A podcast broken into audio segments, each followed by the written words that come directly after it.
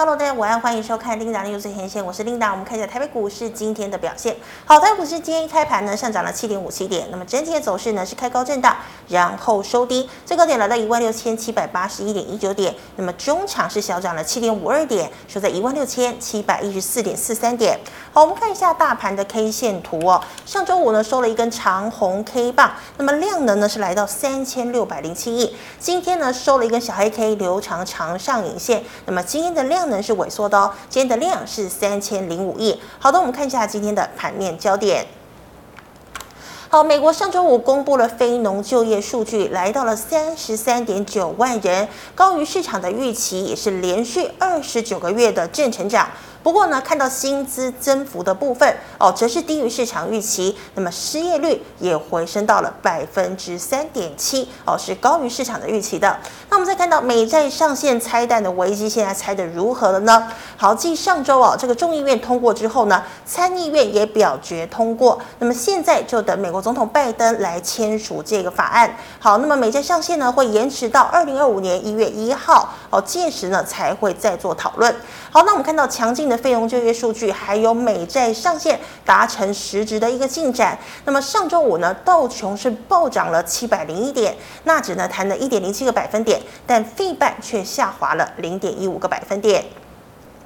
好，看到台股的部分哦，那么像是 AI 概念股呢，走势持续的拉回整理。好，台积电呢再次跌破了5日均线，那3443的创立无力站回5日均线，那世芯 KY 翔硕也失守5日均线。好，但是我们看到星光金的经营权白热化，今天呢爆量 7.5 倍大涨哦，成交的张数呢高达了28万张。那么金控双雄呢也夹量上攻，好，金控股全面齐扬，那成为了撑盘最大要角，充电储能股平创新高价，激励呢各种具有利多题材的，像是光学、碳权、军工、太阳能等中小型股股价活泼，好维系盘面人气不坠。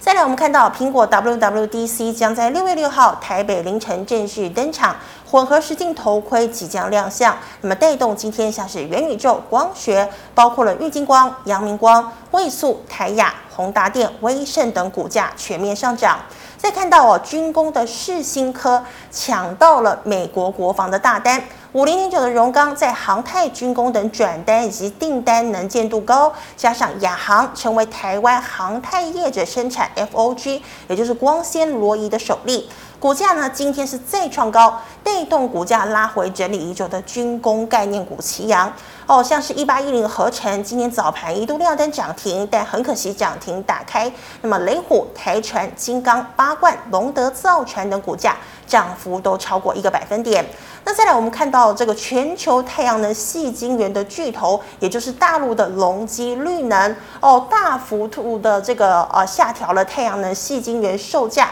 高达了30%左右哦，多家太阳能矽晶圆供应商跟进降价，那么太阳能厂股价全面翻涨哦，像是云豹能源、太极、国硕、森威能源、合金、中美金涨幅超过1个百分点。最后我们再看到这个碳权概念股呢，由1907的永丰余带动走强，那么今天包括像是华指、振龙、荣成、农林都看得到涨势。好，以上今天的盘面焦点，我们来欢迎总经大师萧光哲老师，老师好。领导好，投资朋友大家好。好，所以我们看到 AI 的概念股呢持续拉回做整理哦。那么今天呢，星光金有经营权哦，白热化的一个情况之下，金控呢全面齐扬。请问台股有没有机会在金控的带领之下重掌晚期？我们应该逻辑倒过来讲哈，如果说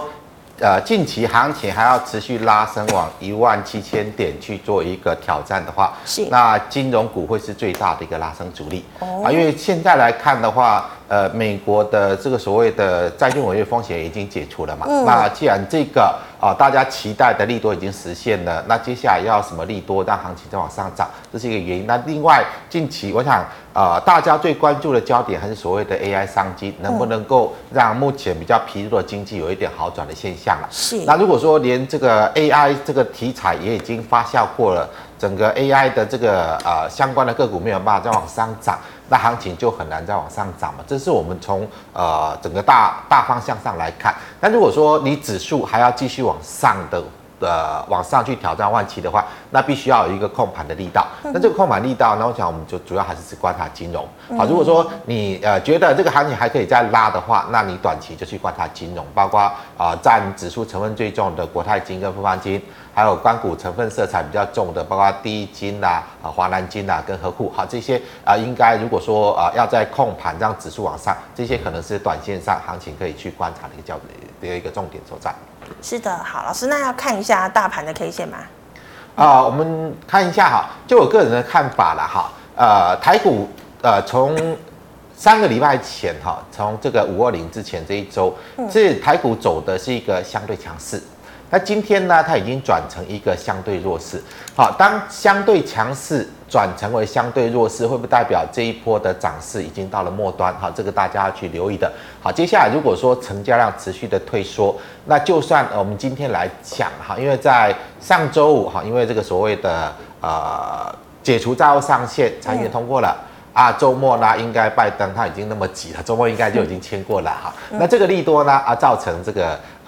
上周五的美股大涨，道琼涨了超过700点。那这么大利多，为什么今天台股却涨不动？好，却涨不动，所以它显示就是说，台股从原先3个礼拜之前的相对强势，今天开始转为相对弱势。好，这个是一个观念。好，那既然已经这样，就是今天来看啊，在3个礼拜五之前，应该所有投资人看到指数创了新高了。好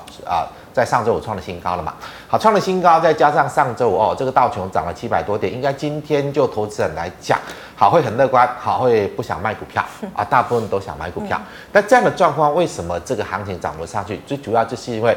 实际上行情的资金动能已经在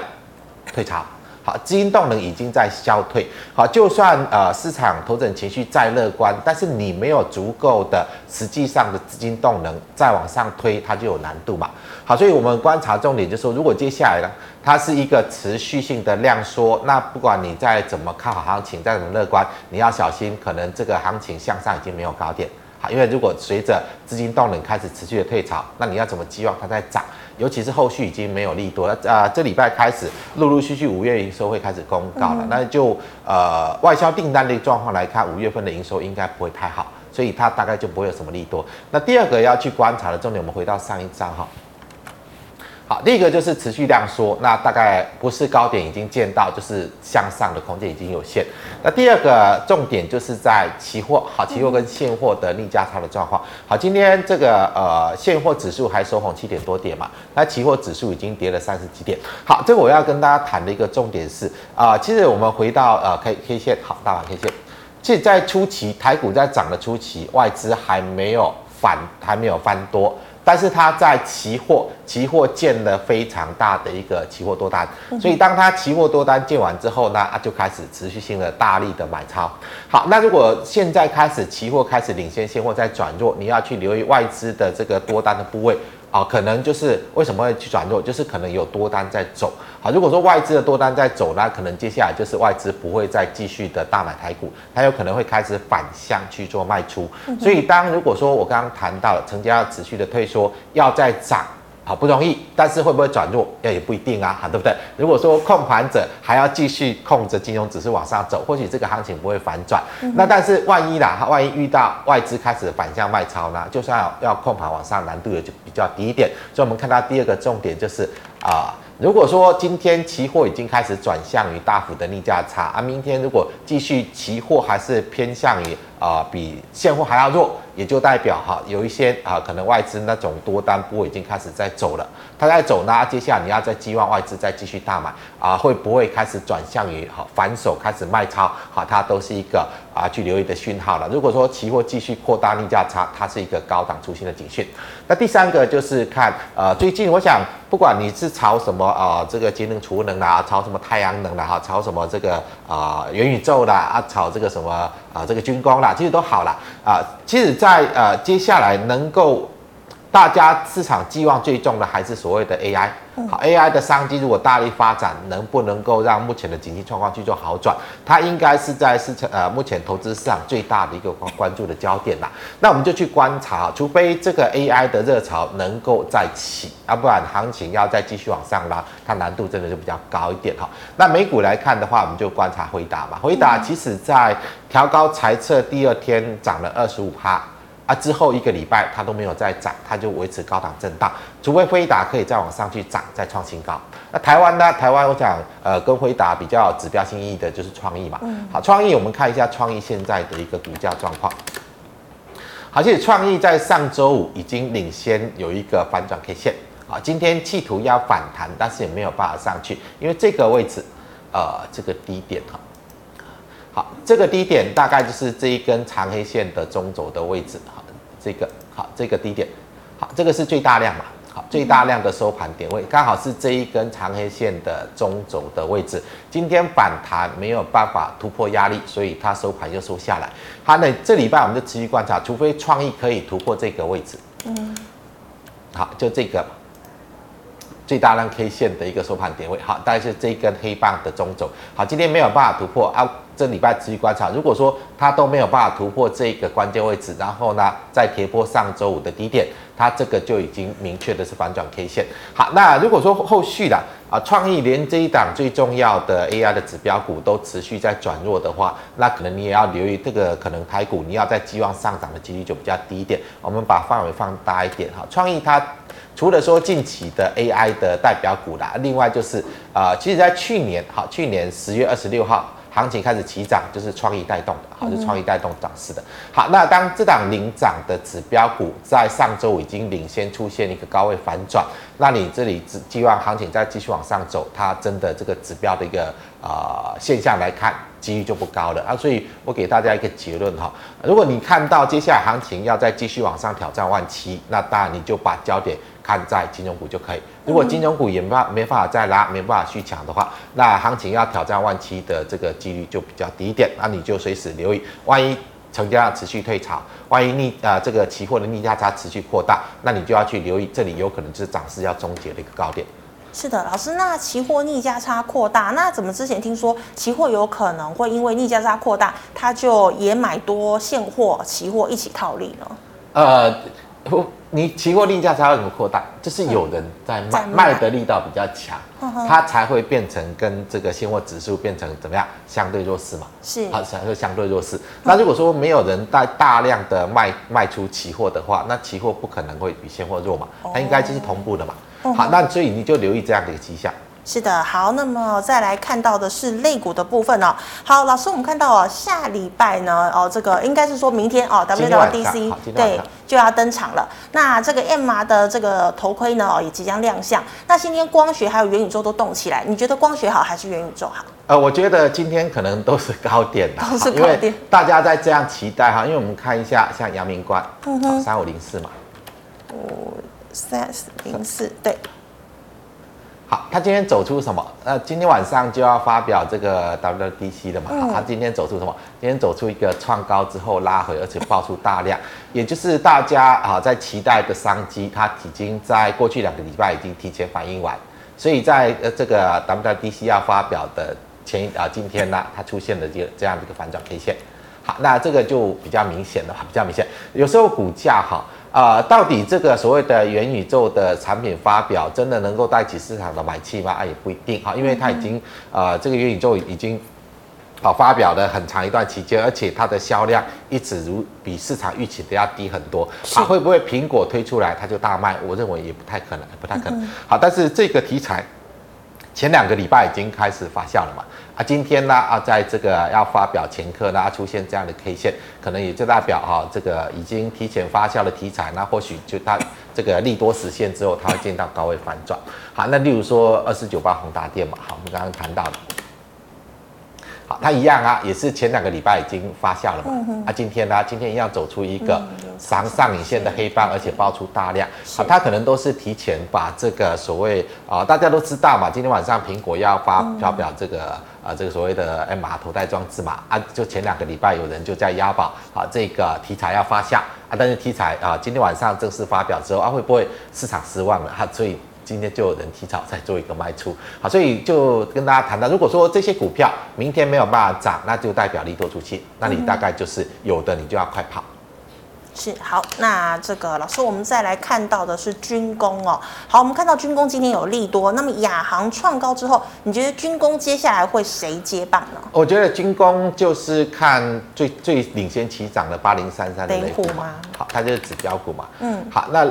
雷虎的一个状况，其实它已经出现了头部了，出现头部。好，这边上来到这个应该是这一根最大量 K 线嘛，好，是。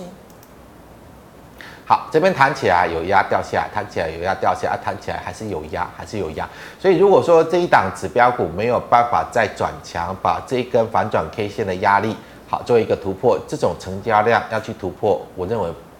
应该不容易啦。啊，只是说现在大家乐观的情绪在撑着，所以也没有人愿意去做低卖，但是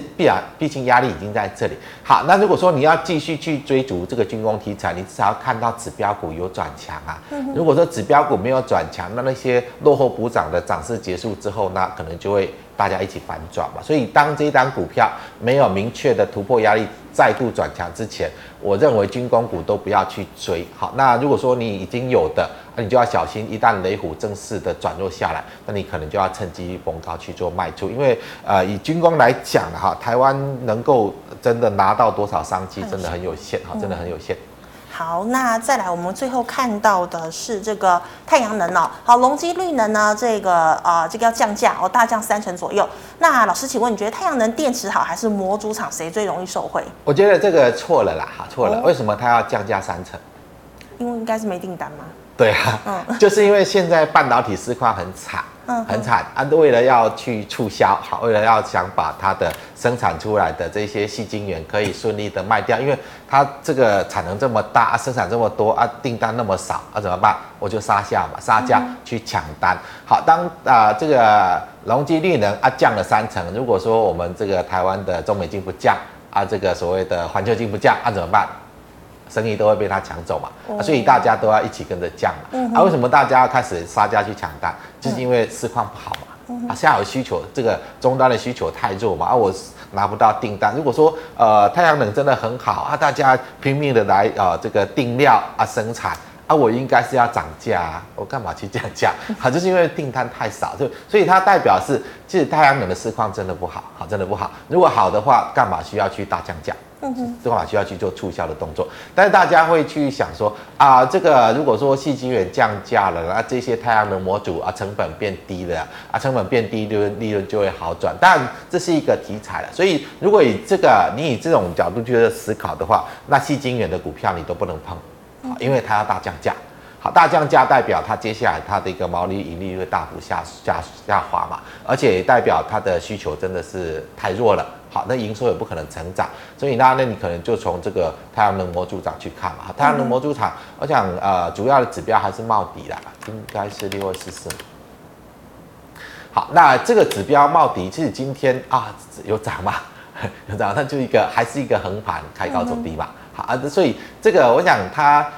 这个新闻来看，对于太阳能来讲，它也不是利多啦，代表需求真的很弱啊，需求很弱，所以才需要去做降价杀价去竞争嘛。所以我认为这一块你不用去太多寄望了哈。这个新闻它其实是一个负面的新闻，它不是一个正面的新闻。是，好，谢谢老师的解析。好，那么以上呢是老师回答这个类股的问题，观众朋友其他的问题记得扫一下光子老师的 LINE， 老师 LINE 小老鼠 GOD558， 老师我们回答 LINE 社群的问题哦。好，第一档哦，这个是这个第三代半导体哦，3707的汉磊，老师怎么看？汉磊哦，今天反转了哈，这档股票是空头股票。我已经看，已经刚为什么这个矽晶圆已经要降价30%了？那既然这个市况那么差，那这个汉磊呢，它所谓的3代的矽晶圆，这个过去人家炒了很久嘛，好，大概这个需求也不会上来，啊，它就是一档空头股票了。好，今天已经反弹到接近这个位置了嘛。好，接近到这个位置，所以它今天又爆量反转，是，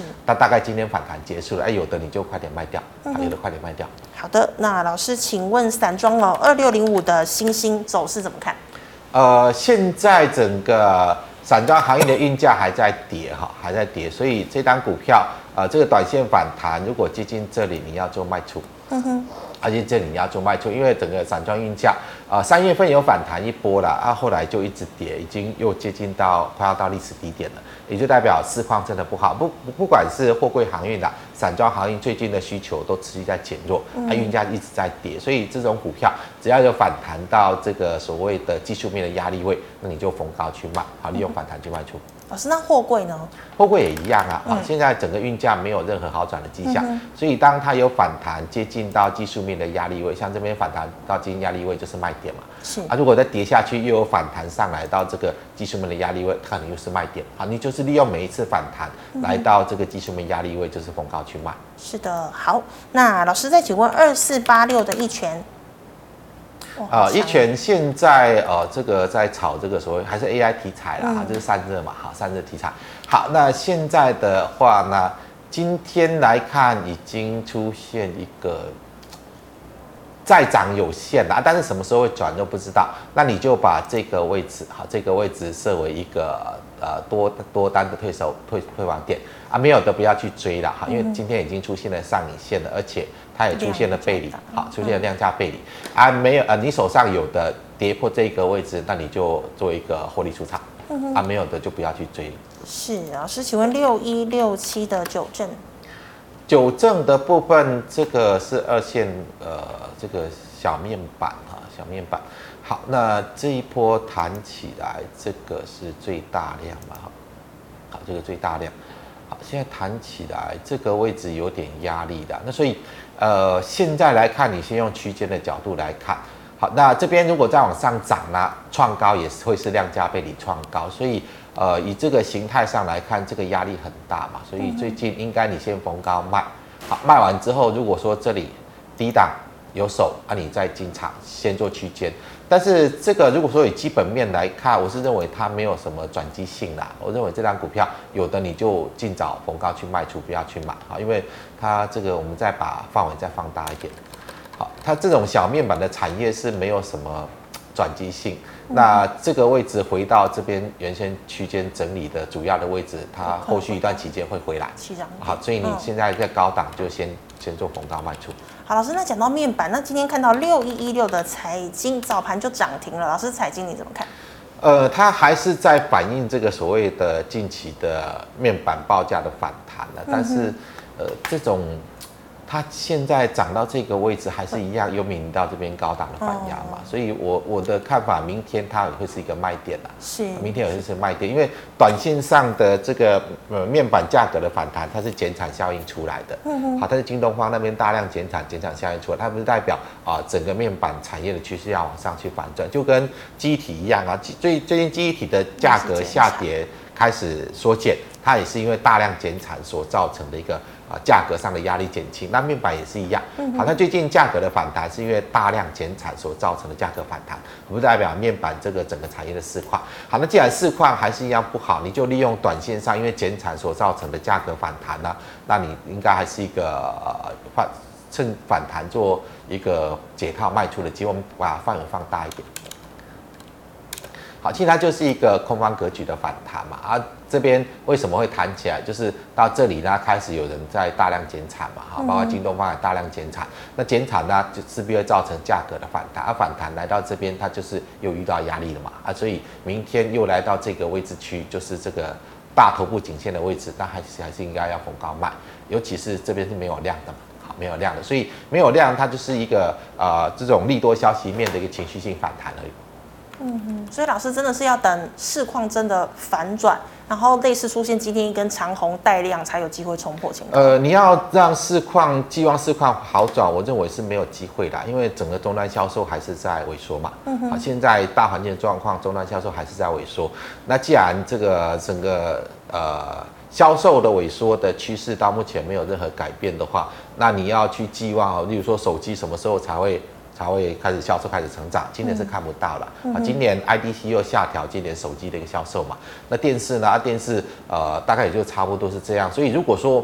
最近没有因为大量减产，其实面板的报价是没有办法谈上来的，那既然是因为这个减产所造成的价格反弹的话，在操作面来看谈起来都是一个解套去卖出的一个机会了。老师，那请问手机你如果是 iPhone 15出来你也不看好吗？我也不看好，也不看好，因为它现在是整个市场的销售在萎缩、嗯、那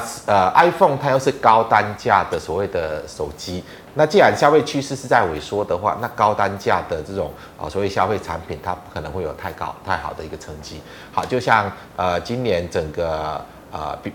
这个笔电嘛，笔电需求在减缓嘛，嗯、那苹果的笔电就是高单价的笔电，所以它今年的销售就腰斩了嘛，就跟去年比较起来就剩一半嘛。那一样啊，手机现在整个市况是在萎缩的，好，需求是在萎缩的。那既然是这样的状况，它高单价的这个所谓的 iPhone 啦、啊，它可能会跟笔电差不多的一个状况，也会有一个就算推出新机也不会有一个销售成长。是的，老师，那请问8171的天宇成本66。今天收52.4哦，这档股票今天收创低的，好，它这个创低的反弹、嗯、所以如果说有在谈到这个位置，好，你要做要逃命啊，逃命，因为它已经创了新低了，那代表它的下行的方向是确立的。好，就是短线啊这边会有挣扎，因为它创新低之后会有挣扎来到这里就做卖出。是的，好，那老师，我们再看到光通讯哦，4979的华星光。华星光的部分来看，这两根 K 线已经不太对了啦，嗯、它就是一档，应该是市场比较有一点在炒作的一档股票了、嗯啊。那炒作呢下去的时候，你可以去赌，好，赌大家还没有炒完还会拉，啊，拉上来之后呢，这边既然已经开始有人在比较明显的逢高出货，那这边可能就会是高点。所以如果说以这个，我们再把范围放大一点哈，你可以小一点，好，再扩张。放大一点的 K 线放大一点，好，这样可以。好，其实你可以看哈，它这边就是有人炒作啊，它还没有走，所以下来之后它会拉起来，下来之后会拉起来。但是呢，每一次拉起来就是爆大量，所以它还是在做一个震荡出货的过程啦。那你当它拉起来爆大量，你就小心。如果说你还要去跟它操作，你等它回撤到一个支撑啊，再去做一个设定止损做介入，好，大概就这样的一个角度。老师，那请问我通常如果一家股票爆大量，你会觉得就是要走吗？还是要看情况？会爆大量就代表有人开始利用上涨再出货嘛。嗯哼。好，就是要不然没有人大量卖出股票，怎么会有这些量出来？嗯。好，在涨的时候它不一定要有量啊，但是当它拉到开始出现量，就是有人比较大量的在卖股票。嗯。好，那跌下来之后呢？跌下来之后没办法卖嘛，所以量就缩掉嘛。啊，拉起来之后呢？啊，开始有爆单，代表有人开始在做一个拉高出货的动作啊，跌下来量缩掉，再拉起来又爆出量，就代表人在利用拉高出货的啊，再做一个出货动作啊。最近也大概也出现这样的现象了，所以这边短期应该就是卖点了。那如果说你要买，你等它回撤支撑，再设定止损去看。嗯哼，好，老师，请问6603的富强新，富强新这档股票应该是没机会了。没机会，所以你不用在里面多琢磨，好，你就趁着反弹去做卖出。嗯哼，好，老师，那请问2359的所罗门呢？它这边量已经越来越小了，然后这一根大量的压力也确认了。嗯哼，它这边大量的压力也确认了，弹起来好就掉下来，现在弹起来又往下掉。所以这个位置之上就是卖点，好，这个位置之上就是卖点，好，包括昨天跟今天就有机会嘛，啊，这个一个月前这边也有机会嘛，那你就维持这样，好，维持这样啊，有再上来到这个位置上你就卖。是的，好，那么以上是老师回答个股的问题，观众朋友，你有其他个股问题，记得扫一下光哲老师的 LINE。老师，我们回答 YouTube 的问题，有第一档3540成本在54.5，老师怎么看？54.5应该是买的最高那一天，是不是？这档股票，这也是做散热的啦，那可能最近也是在炒什么 AI 题材的，但是这个题材一旦开始冷却下来，可能你就要小心哈。好，那你就把这个位置设为防守点，好，这个位置如果跌破啊，你就要走，还没有跌破，那你可能就暂时先先观望一下，但是没有的我建议不要去买，好，建议不要去买，因为这里短线就算拉升上去也会是一个量价背离创高，对，量价背离创高。现在它是在这根哈大量反转十字线这边震荡，所以还不晓得它要再拉上去还是说要转弱下来，那你就把这个位置设为防守，跌破那你就停损，啊，没有跌破你就暂时看着它怎么走。是的，好，老师，那再请问的是3714怎么看？富彩，富彩这个我们用范围放大一点，是，其实这档股票再放大一点，好，可以的。其实这档股票它是在低档打底的一档股票啦，它不像很多股票哈，最今年都炒到那个天花板，高高在上，它在低档打底的。那既然是低档打底的，我认为短期你要希望它大涨也不容易，好，但是它这档股票应该要在下跌的几率应该也不高了，所以你大概就是先用区间的角度来看，我们把范围放大一点，是，K 线 K 线放大一点 ，K 线放大，好，可以了，好，这边有一个大量的 K 线嘛，好，这个位置会有压力，所以短期来到这里，我认为你就先逢高卖，好，来到这里先逢高卖，然后如果再回下来，好，这边已经确认是支撑嘛，好，再回下来，你再做买进、做区间的一个操作的一个角度，会是比较理想一点。是，老师，那我们再看到2317的鸿海，鸿海有电动车瓶盖 AI 的题材，老师怎么看？鸿海怎么看呢？鸿海就是区间啦，还是区间。其实它什么题材都有啦，什么题材都有，但是它现在就是已经一直在找新的方向嘛，也就代表它原先的这个光帮苹果代工啦，这种可能接下来的状况不会那么好。如果说苹果代工我就稳稳的啊，但现在呢中国有立讯啊，就抢了它单啊，印度呢也开始抢单啊，所以这种苹果代工单可能就没有那么好了啦，所以鸿海就开始去转电动车吧，是啊，转什么，反正它就一直在找新的方向啦。但是这种你开始去找新的方向，什么时候会开花结果，这个可能没有3-5年是不太可能了，好，没有3-5年是不太可能。啊，至于这些找的方向啊，真的能够顺利的发展出来吗？啊，也还是一个问号了。所以其实短期来看的话，它股价还是一个比较区间的，是区间这边就是有压力嘛。然后下来这边有支撑嘛，啊，你就还是维持这种区间的一个操作的角度就可以了。是，好，那老师再请问2436的伟全电。伟全电它已经跟那个3707的汉磊差不多，它都是一个空方的股票，是，所以现在短期来到这里，它是一个卖点，它是一个卖点。好，那空方趋势结束了没？这还不一定哈，但是短期来到这边就有压力。是的。好，老师，那九正刚回答过，那请问1314的中石化可以续报吗？中石化，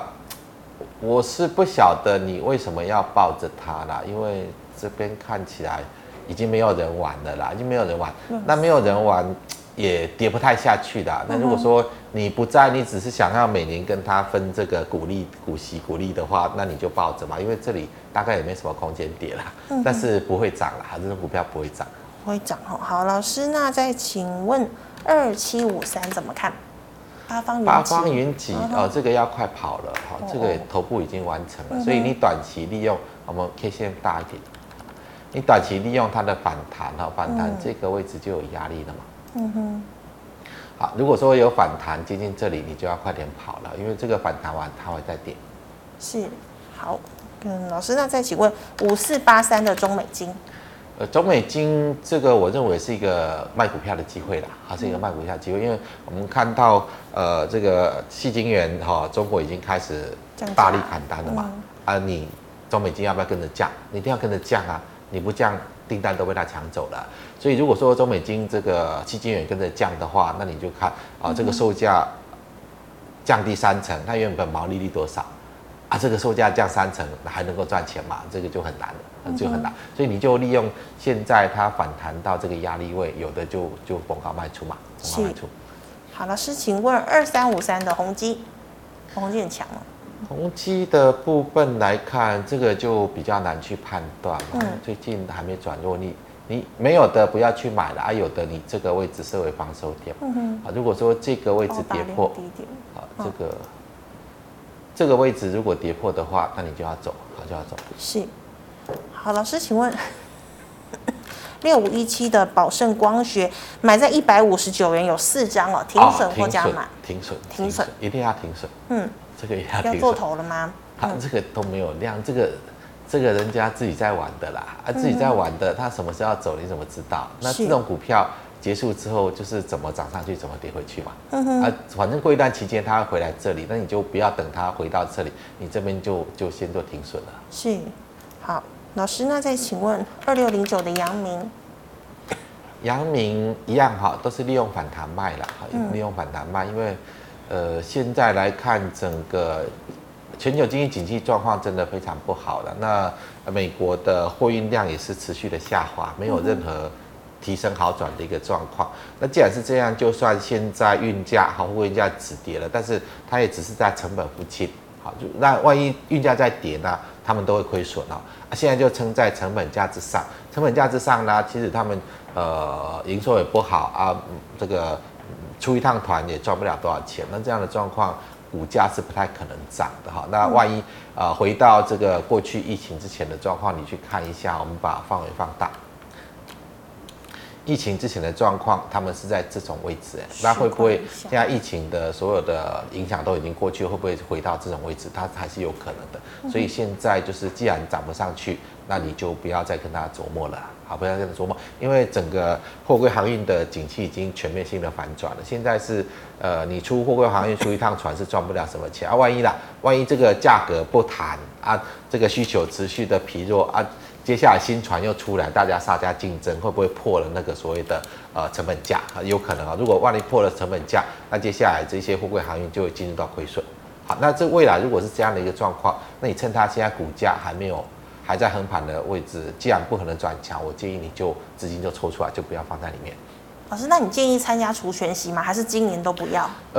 除权息看你怎么看啦哈，因为如果除息你领到现金没错，但是除息下去它就贴息啦，我是觉得没有必要啦。好，因为你只是提前把你的钱拿出来，除非它可以涨上去嘛，要不然你手上拿的股利是你本身的这个股金在里面啦，啊，除非它可以涨啊，不然除完息它就还是不会涨，还继续往下掉呢。其实这没有什么利润啦。好，老师，那这个暑假来了，游戏股6180的橘子。现在当然就是寒暑假之前，他们都会炒一波啦。这个游戏股的特性这样，每一次寒暑假之前就会炒一波。好，那炒一波到底炒到什么时候结束？这个不知道，好，不知道。所以短线上，我认为如果说这个寒暑假之前这一波的炒作没有结束呢，啊，有可能会再涨，很可能会再涨。像这个它的特性嘛，就是寒假之前呢，它也炒一波，现在暑假之前呢，看起来好像又要炒一波，那你就把前一天的低点设为防守点了，万一前一天的低点跌破呢，那你就出来，如果说你真的要跟它去拼一下的，那你就前一天的低点设为防守点，那会怎么炒到哪里，这个真的没有办法去分析。是的，老师，请问3019你怎么看？亚光差不多啦，好，差不多，它就是要涨是没什么机会啦，但是短期看起来形态上也还没转弱，所以我的看法还是一样哈，它是一个目前还是以区间来看啦，是，好，这个位置哈，大概这个缺口，好，那之前来到这个缺口掉下来，那这边冲上来还是掉下来，所以这边有明确的压力啦，明确的压力。所以短期如果接近到这里，你就先卖出。那如果回下来这边，回到这个接近形态的支撑位，那你看有手，你再做区间。是，老师，请问1605的华金。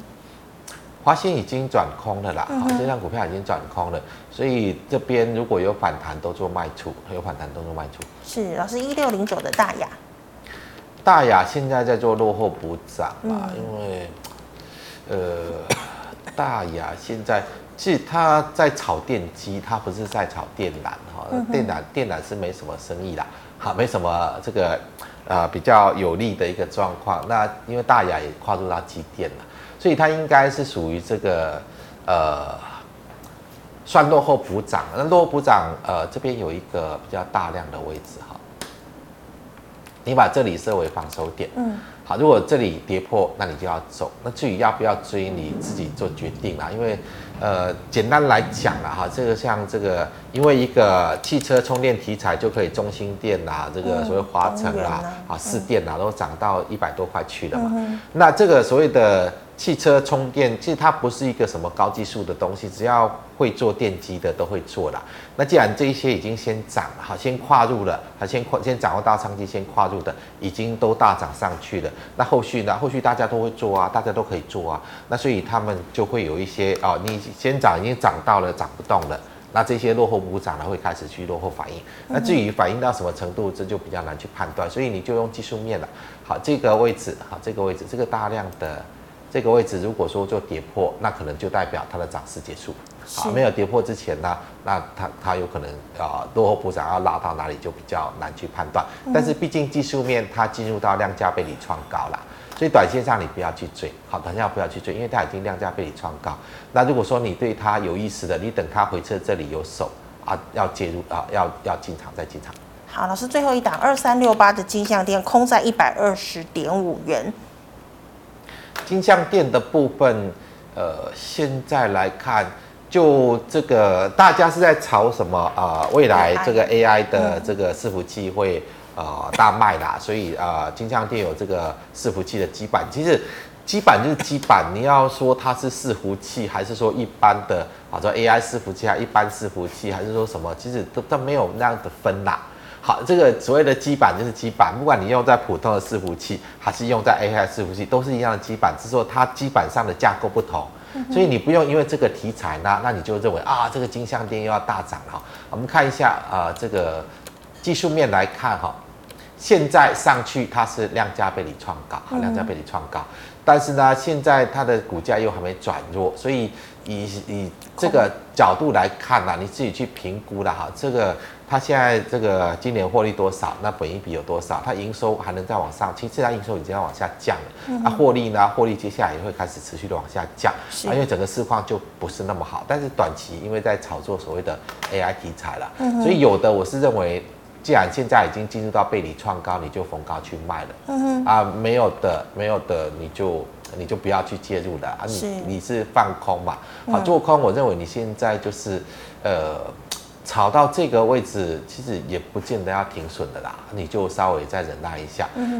这个位置回撤，我认为应该是会来的，因为整个基本面状况，不管你说从它的营收来看啊，获利来看，其实都已经从高峰在下滑。那短线上它就是一个题材炒作嘛，那你就稍微忍耐一下啊，稍微忍耐一下。是的，好，谢谢老师精彩的解析。观众朋友，如果你还有其他问题，记得扫下光子老师 Line， 老师 Line 小老鼠 GOD558。那么最后喜欢我节目内容的朋友，欢迎在脸书、YouTube 上按赞、分享及订阅。感谢你的收看，明天见了，拜拜。